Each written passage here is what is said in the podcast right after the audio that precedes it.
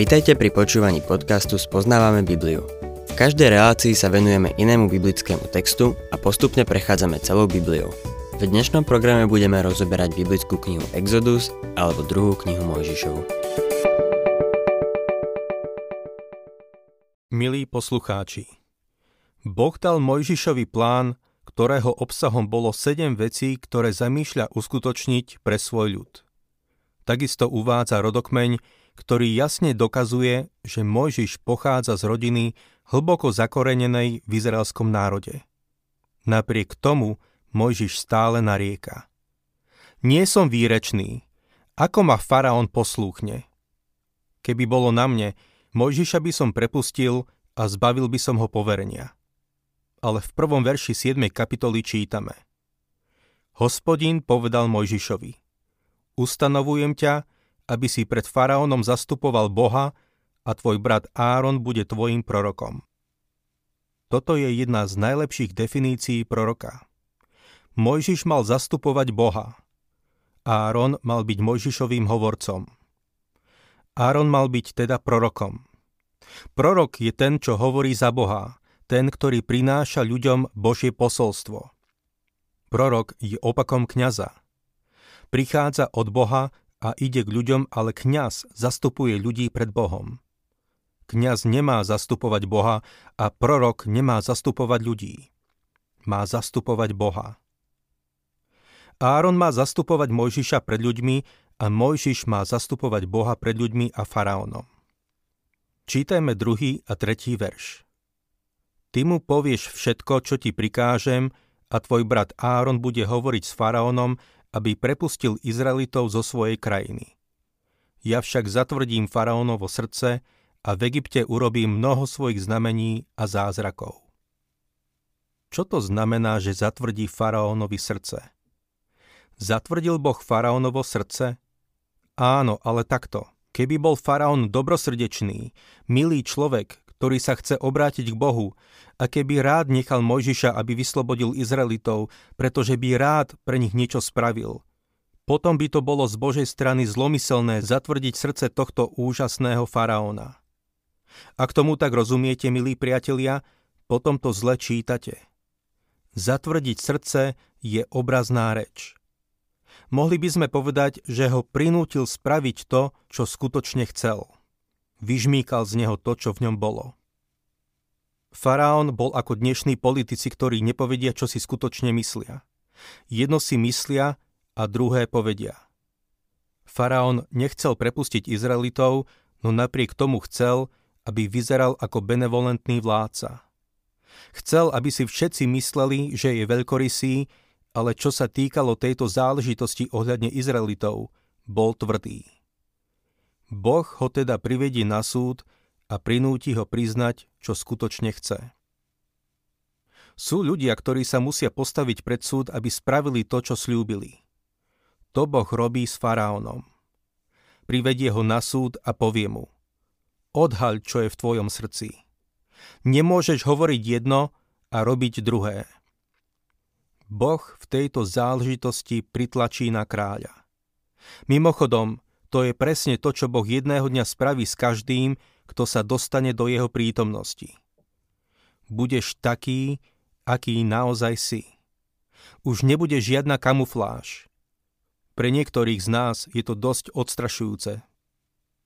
Pokračujeme štvrtým a piatým veršom. Faraón vás neposlúchne, ale ja položím ruku na Egypt a pomocou tvrdých trestov vyvediem z Egypta svoje oddiely, svoj ľud Izraelitov. Keď vystriem svoju ruku na Egypt a vyvediem z neho Izraelitov, vtedy egyptiania poznajú, že ja som hospodin. Inými slovami, faraón sa ukáže, aký je, a takisto pán Boh Izraela ukáže, kto je. Egyptiania to spoznajú a Izraelitom sa to potvrdí. A Mojžiš s Áronom budú ospravedlnení. 6. a 7. verš.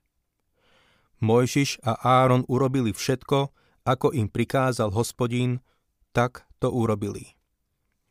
Mojžiš mal 80 rokov a Áron 83, keď hovorili s faraónom. Áron bol od Mojžiša o tri roky starší.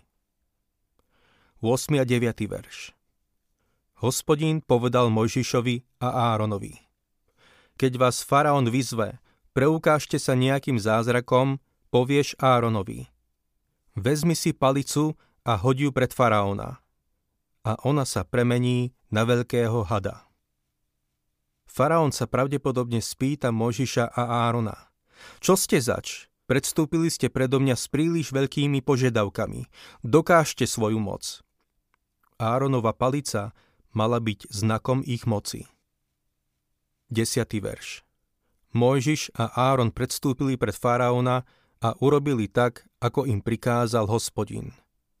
Áron hodil palicu pred faraóna a pred jeho služobníkov a tá sa premenila na veľkého hada. Je veľa dohadov ohľadne tohto veľkého hada v tejto pasáži. V Egypte je totiž veľmi málo záznamov o hadoch. Osobne sa domnievam, že tu ide o krokodíla. V Možišovej dobe žilo v Níle a vodných plochách po celej krajine mnoho krokodílov. Tá palica sa premenila na krokodíla. Keď budeme preberať jednotlivé rany, budeme vidieť, že Boh používal celú oblasť ríše zvierat. To znamená, že egyptskí bohovia predstavovali buď zvieratá, vtáky alebo hmyz. Pavol o tom písal v liste Rimanom v prvej kapitole 22. a 23. verši. Tvrdili, že sú múdri a stali sa bláznami. Slávu nepominuteľného Boha zamenili za zobrazenú podobu pominuteľného človeka, vtákov, štvornožcov a plazov. Egyptiania vo všetkom videli symboly. Vzali abstraktnú myšlienku a vložili ju do konkrétnej podoby obrazu. Mali božstvá, ktoré predstavovali každú fázu a funkciu života. Nič im neuniklo. Premenili monoteizmus na politeizmus. Ako Sir Wallis Budge povedal, verili v existenciu jedného veľkého boha, sebestačného, samostatného, všemocného a väčšného. Žiaľ, nadobudli pocit, že táto bytosť je príliš veľká a mocná na to, aby sa zaoberala záležitosťami a osudmi ľudských bytostí.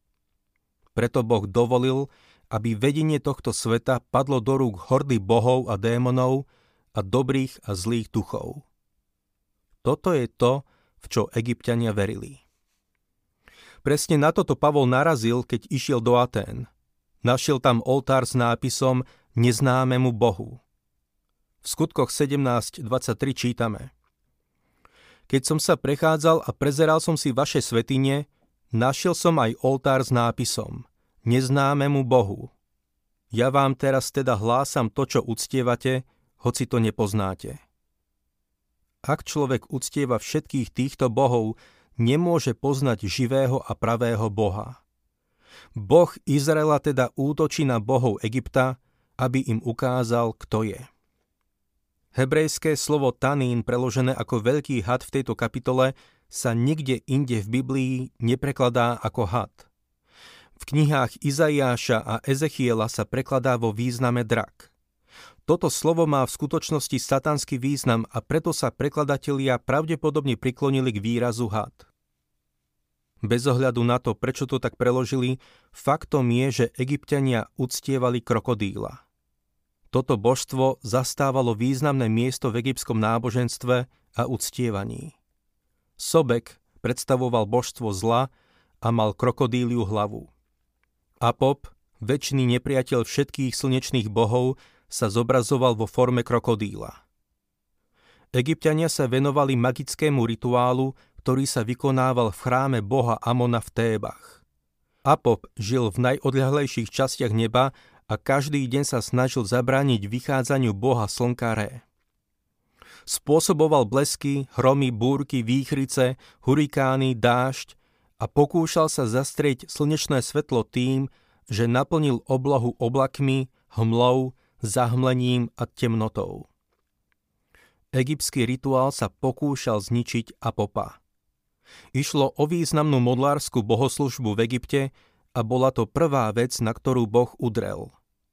Áronova palica sa premenila na krokodíla. Vráťme sa k nášmu textu a budeme čítať 11. verš. Faraón zavolal mudrcov a čarodejníkov a egyptskí vešci urobili svojimi čarami to isté. Egyptskí čarodejníci zopakovali Áronov zázrak s palicou. Možno by bolo lepšie povedať, že napodobnili ten zázrak. Nech to urobili akokoľvek, urobili to celkom dobre. Pavol sa o tom zmienuje v druhom liste Timotejovi v 3. kapitole 8. verši ako sa Janés a Jambrés postavili proti Mojžišovi, tak sa aj títo ľudia protivia pravde. Sú to ľudia so skazenou mysľou a neosvedčení vo viere. Títo čarodejníci sa protivili živému a pravému Bohu. 12. a 13. verš Každý z nich hodil palicu a tie sa premenili na veľké hady. No Áronova palica pohltila ich palice. Faraónovo srdce sa zatvrdilo a neposlúchol ich, ako predpovedal hospodin. Je zaujímavé, že egyptiania uctievali krokodílov a Áronova palica pohltila ich palice. Na faraóna to malo urobiť dojem, ale nestalo sa tak. Faraónovo srdce sa zatvrdilo a nepoľavil z toho, čo si zaumienil. Čítajme ďalej od 14. po 19. verš. Hospodin povedal Mojžišovi, Faraónovo srdce je neoblomné. Nechce ľud prepustiť.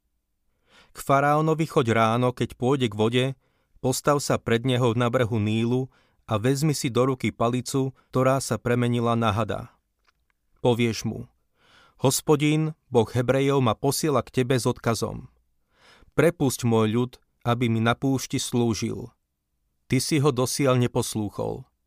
Preto hospodín hovorí, podľa tohto poznáš, že ja som hospodín. Pozri, teraz s palicou, ktorú mám v ruke, udriem vodu v Níle a tá sa zmení na krv. Aj ryby, čo sú v Níle, pohynú. Níl bude páchnuť, takže egyptiania nebudú môcť z neho piť vodu. Potom hospodin povedal Mojžišovi. Povedz Áronovi, vezmi si palicu a vystri ruky nad egyptské vody, nad ich potoky, nílske kanály, jazerá a nad všetky vodné nádrže. Zmenia sa na krv. V celom Egypte, ešte aj v drevených a kamenných nádobách, bude krv. Toto bol ďalší úder na egyptské modlárstvo. Posvetná rieka Níl sa zmenila na krv. Egyptiania zobrazovali Níl ako Hapiho, tučného muža so ženskými ňadrami, čo vyjadrovalo silu plodnosti a života. Spievala sa pieseň s nasledujúcim textom. Zavlažuješ polia, ktoré restvoril. Ty si nositeľom jedla, tvorca všetkého dobra. Naplňaš sípky, staráš sa o chudobných a núdznych. Rieka Níl bola pre Egypt životodarnou krvou. Ich životodarná krv však musela byť voda. Teraz sa tá rieka zmenila na krv a stala sa pre nich smrťou. To, čo bolo požehnaním pre Egypt, sa stalo prekliatím. Toto je Boží súd. Čítajme ďalej verše 22 až 25. To isté však urobili aj egyptskí vešci svojimi čarami. Faraónovo srdce sa zatvrdilo a neposlúchol ich, ako predpovedal hospodin. Faraón sa obrátil a odišiel do svojho domu. Ani toto si nepripustil k srdcu. Všetci egyptiania kopali studne na okolí Nílu, aby získali pitnú vodu, pretože vodu z Nílu nemohli piť. Odvtedy uplynulo plných sedem dní, čo hospodin zasiahol Níl. Táto rana trvala sedem dní. Faraón nebol presvedčený, že to bol Boží zásah, pretože jeho čarodeníci tú ranu vedeli zopakovať. To je pozoruhodné. Bol to samozrejme prejav satanovej moci, ale boli bezmocní, keď chceli premeniť krv späť na čistú vodu. Druhú ranu, ktorú Boh zoslal na Egypt, predstavovalo nespočetné množstvo žiab. Žaby zastupovala Heket, bohyňa s hlavou žaby. Happy ho takisto zobrazovali ako drží žabu, z úst ktorej vytekal prúd obživý. Vyjadrovalo to úzky vzťah medzi bohom Nílu a žabacou bohyňou, jednou z najstarších bohýň a matkou všetkých bohýň. Bola bohyňou plodnosti a znovu zrodenia, patrónkou pôrodných babíc. Jedna egyptská maľba zobrazuje bohyňu Heket, ako vyvoláva zaklínadlá, aby vzkriesila boha Usira. Takisto existuje rezba, ktorá zobrazuje ako kľačí pred kráľovnou a dohliada pri narodení Hatshepsut. Čítame od 26. verša po prvý verš 8. kapitoly. Potom hospodin povedal Mojžišovi, choď k faraónovi a povedz mu, toto hovorí hospodin. Prepusť môj ľud, aby mi slúžil. Ak sa však budeš zdráhať prepustiť ho, napadnem celé tvoje územie žabami. Níl sa bude hmíriť žabami, vylezú a vniknú aj do tvojho domu, do tvojej spálne, na tvoju posteľ, do domu tvojich služobníkov a medzi tvoj ľud, do tvojich pecí a do korít na chlieb. Aj po tebe, po tvojom ľude a po všetkých tvojich služobníkoch budú liesť žaby. Hospodin povedal Mojžišovi, prikáž Áronovi, vystri ruku, v ktorej máš palicu nad rieky, kanály i jazerá a priveď na Egypt žaby. Žaby boli všade. V spálni, v kuchyni, v každej miestnosti v dome, v koritách na chlieb a v peciach. Keď kráčali, šľapali po žabách, keď si sadli, sadli si na žaby. Bolo to hrozné. Jedna žaba by nenarobila veľa škody, ale toto obrovské množstvo žiab spôsobilo veľké zdesenie. Boli samozrejme posvetné a nesmeli sa zabíjať. To všetko mi pripomína spomínaný text z listu Rimanom. Tvrdili, že sú múdri a stali sa bláznami. Slávu nepominutelného Boha zamenili za zobrazenú podobu pominutelného človeka, vtákov, štvornožcov a plazov. Ľudia sa stávajú bláznami, keď namiesto nepohodlného Boha uprednostňujú zobrazené podoby akýchkoľvek zvierat. V Možišovej dobe to bola v Egypte bežná prax. Boh im však nedovolí iba túto hlúposť, ale takisto im nalihavým spôsobom pripomenul, kam toto správanie môže viesť. Boží trest nie je nič iné ako dôsledok ľudského konania a postoja srdca. Faraón a celý Egypt mali vedieť, kam toto všetko speje, keď namiesto stvoriteľa uctievali stvorenstvo. Ak sa vám páči program Spoznávame Bibliu, budeme radi, ak ho odporúčite svojim známym a dáte like, alebo nás začnete sledovať na facebookovej stránke Spoznávame Bibliu. A ak vás niečo oslovilo alebo zaujalo, napíšte nám cez Facebook alebo na adresu spoznávame.bibliu zavinač gmail.com.